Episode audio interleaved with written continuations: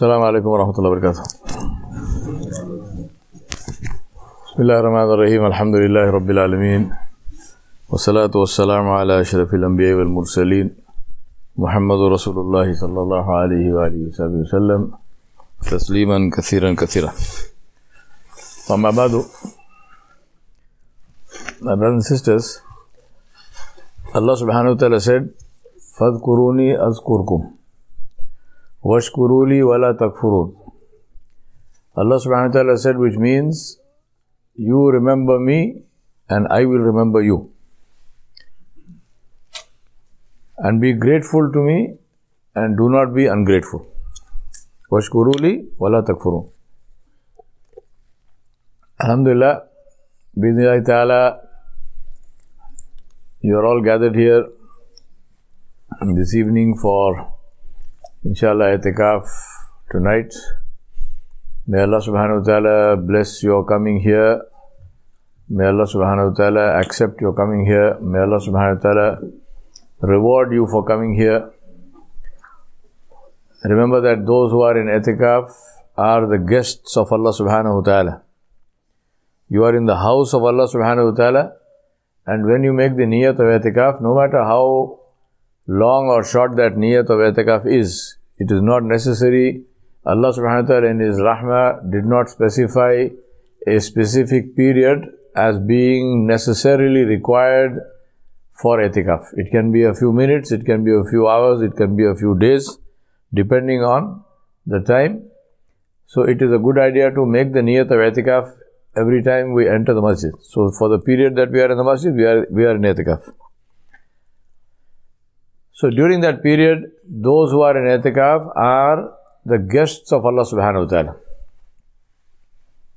Now one of the biggest benefits and one of the first benefits of being somebody's guest is that the host is honor bound to fulfill every need and every desire of the guest. And that is why when we are with human guests, as a guest, we are advised not to ask for something which is not there. Yeah, I'm giving you a little bit about adab. For example, if you are having dinner in your host's house, it is impolite, it is not desirable, it is not correct. If you see some things on the table, to say, well, uh, is there any cake or is there any pickle uh, or is there any roti? You see there's no roti there. Is there any roti? Is there any rice? Uh, is there any chicken or something? I don't know. It is not polite to ask that because your guest is a human being. And the guests his or her resources are limited the host is doing his or her best for you. If you make a demand which they cannot fulfill, then it is humiliating for the host and it is bad manners on your part to ask the host for something which has not been given to you. The reason I'm saying this to you is because this rule does not apply to Allah subhanahu wa ta'ala. This is the rule for human beings. If I am a guest in your house, then it is my job to ensure that I do not cause any trouble for you. I do not ask you for something you have not given me. Even if it is something, for example, if you are staying overnight and the pillow is not so comfortable, it is not okay for you to say, can I have a harder pillow, softer pillow, something? No. You make do with what there is. It's not a hotel, right? It is somebody's house. You are, the, you are a, a guest in somebody's home.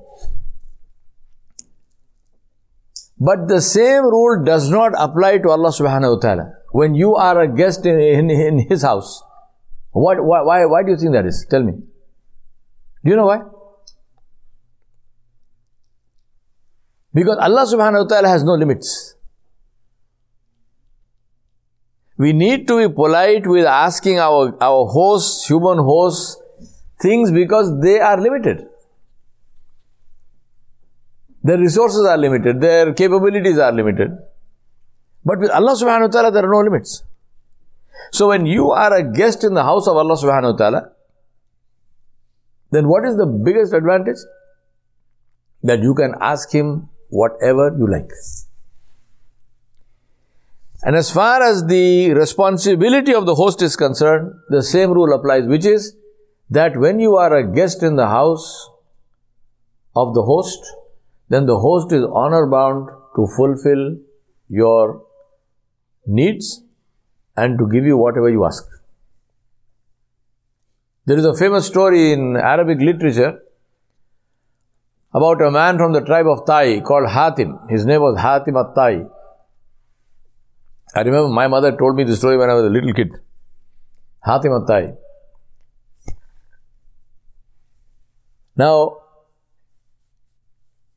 the story is that Hatim at-Tai had a very famous Arabian stallion. It was famous all over Arabia that Hatim at-Tai had this stallion. This was this fantastic animal, great horse, fabulous bloodlines, and it was uh, quite literally the best horse in Arabia at the time.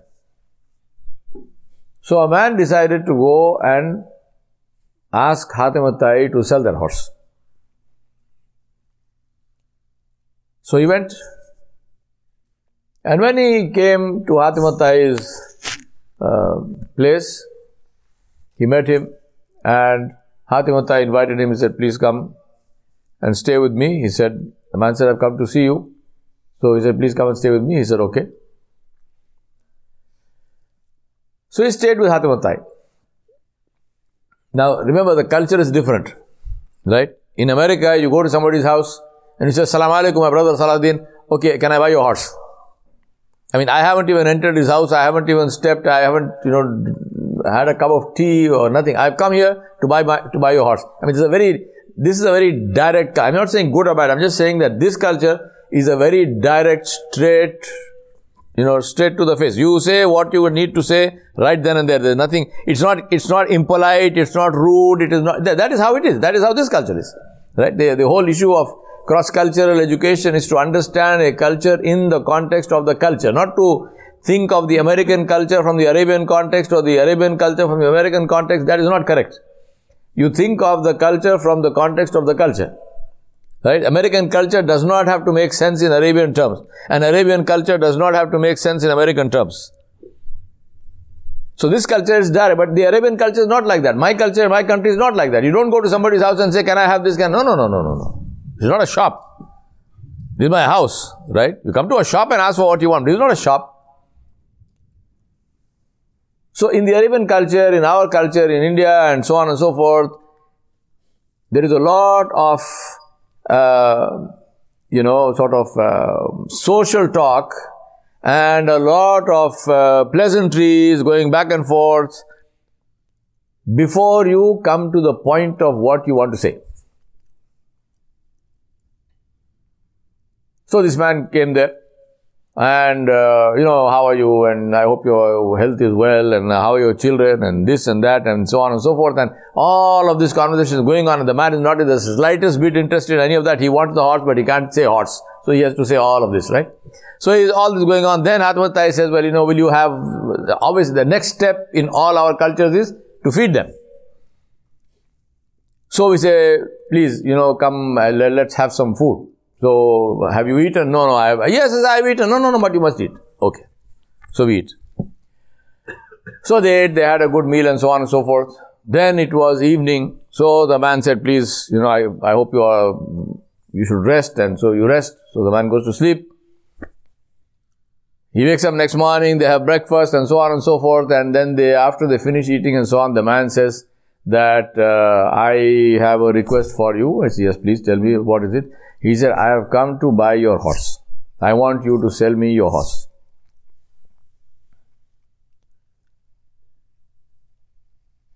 I'm talking about the adab, the etiquette of the guest and the host.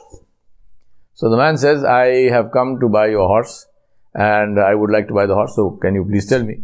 Please sell it to me. What would you, you know, what is the quote me for the horse?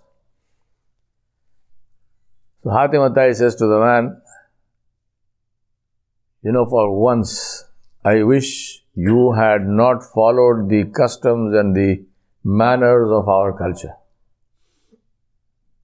So the man says, What do you mean? He said, I wish you had asked me this question yesterday as soon as you saw me.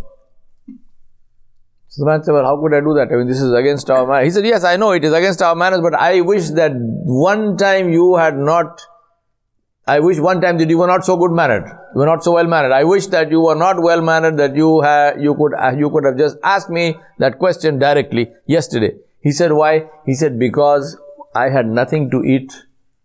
We had nothing in the house. So last night when you came, I slaughtered the horse and that is what you ate. He said, That is what you ate. Huh? And that is why you go to somebody's place as a guest, eat what is given, don't ask what is not there. Alright? Now, the reason I'm telling you, this is, a, this is a very famous story in Arabian literature. I mean, this is the, this shows the hospitality of the Arabs, of how big-hearted, I mean, eh, eat, and nothing is too good for the guest. I mean, anything, they will do anything to make the guest comfortable, to make the guest happy. It's a beautiful uh, culture of, and this is not only the Arabs, the, a lot of tribal people are like this. The Afghans are like this. If you go to Afghanistan, the same thing. They are also like this. Big, big-hearted people. They will have nothing but they will share that with you. The Turkish people are like this. Very big-hearted people. But when you come into the house of Allah, this rule does not apply. Because in the house of Allah, the guests of Allah, we are the slaves of Allah subhanahu wa ta'ala. And Allah's, Allah has no limits. There's nothing Allah cannot do. So when you come here, ask Allah subhanahu wa ta'ala. By all means, have fun, play Jeopardy, do whatever you like, but main purpose of itikaf is to make dua. Main purpose is make dua. So ask Allah subhanahu wa ta'ala, ask Him whatever you like. My rule in dua for myself is, I think of the most impossible thing and I ask Allah for that. Right?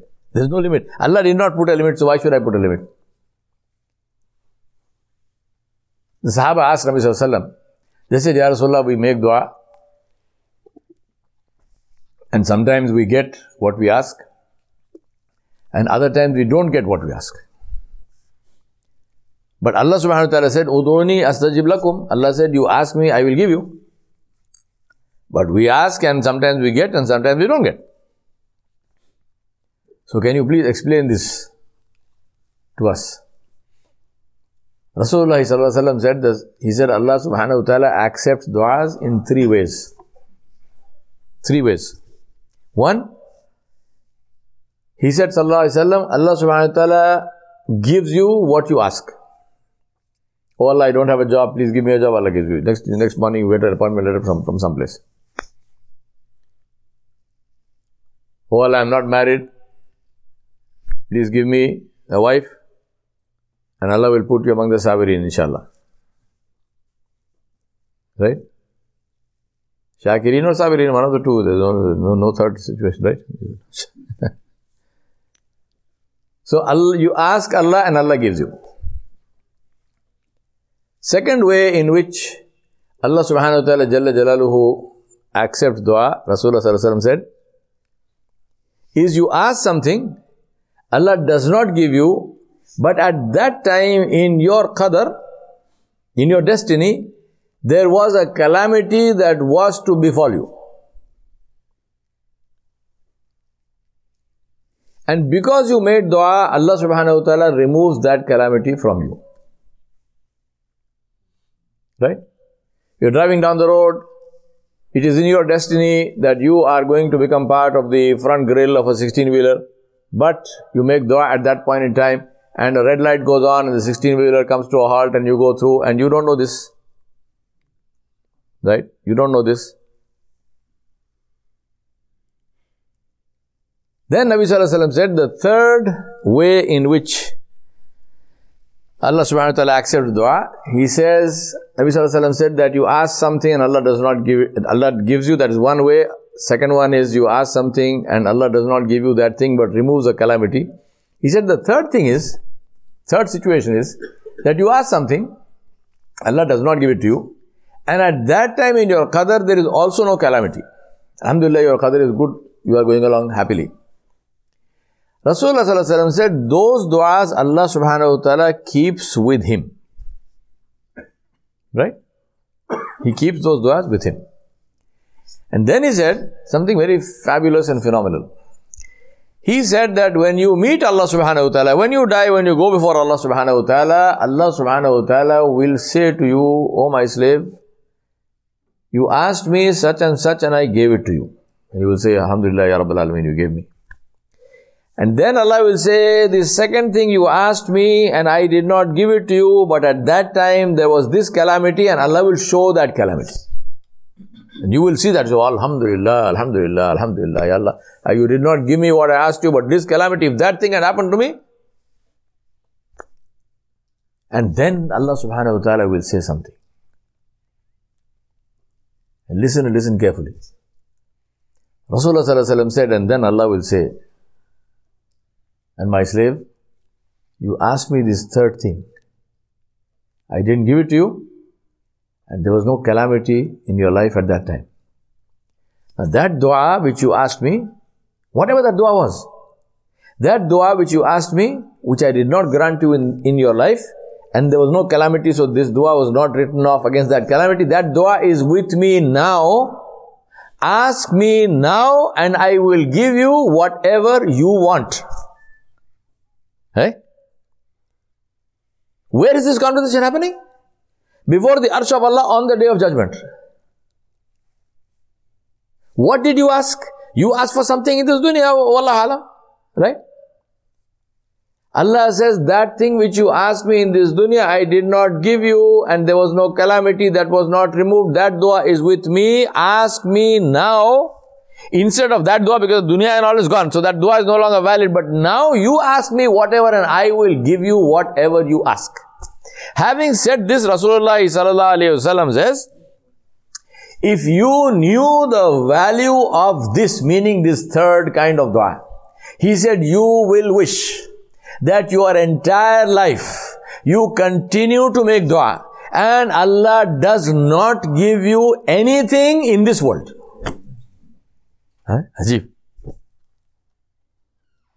That all your life you continue to make dua and Allah does not give you anything in this life.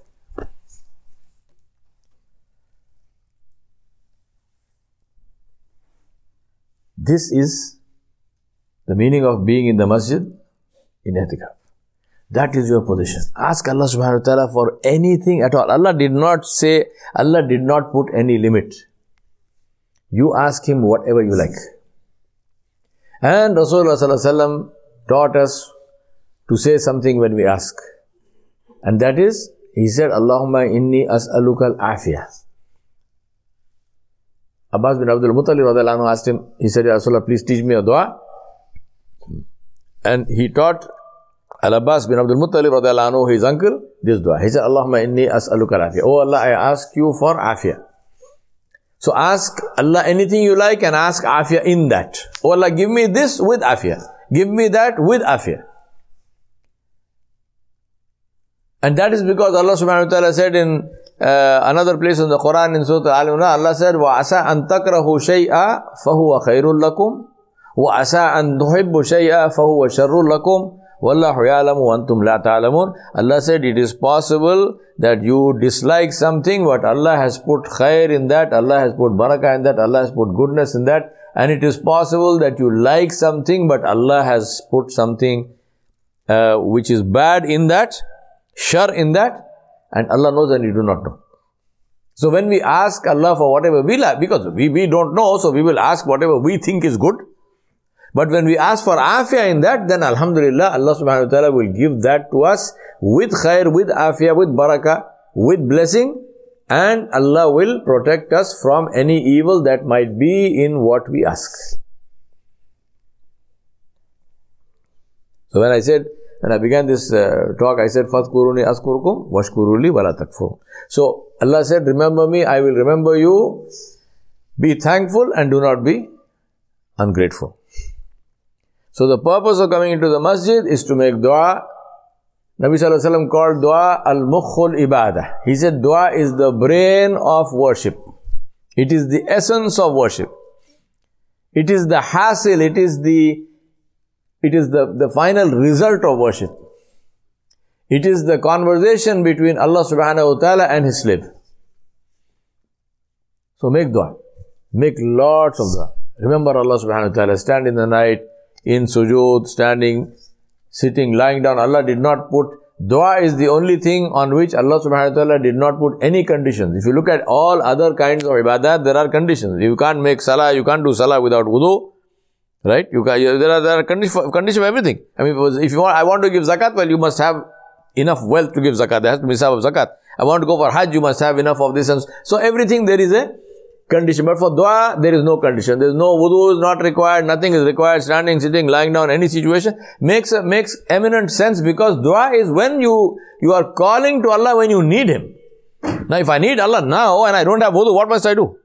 I still need Allah. I'm stuck somewhere, I'm in, you know, uh, in, in, a, in, a, bad situation, I need the help of Allah subhanahu wa ta'ala. I can't say, no, no, but first of all, let me go make wudu, let me make ghusl, tie one turban on my head, and you know, where, where is the time for all this? I need, I'm in an emergency, I'm dialing 911, right? I, right now. I need Allah right now.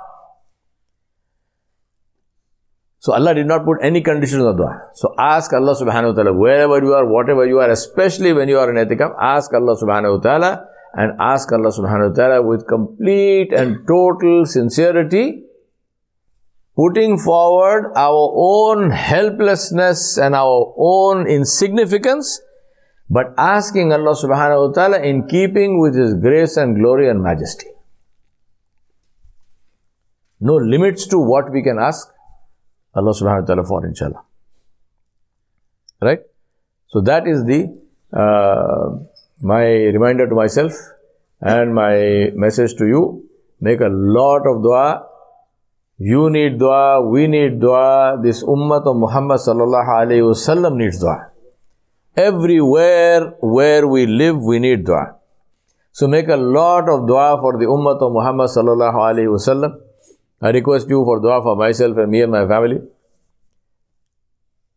Make dua for there is a very dear friend of mine, and his name is Afzal. And even if, even if you forget his name, doesn't matter, just ask Allah, Allah knows who it is. And Afzal has a brain tumor, and Allah knows best.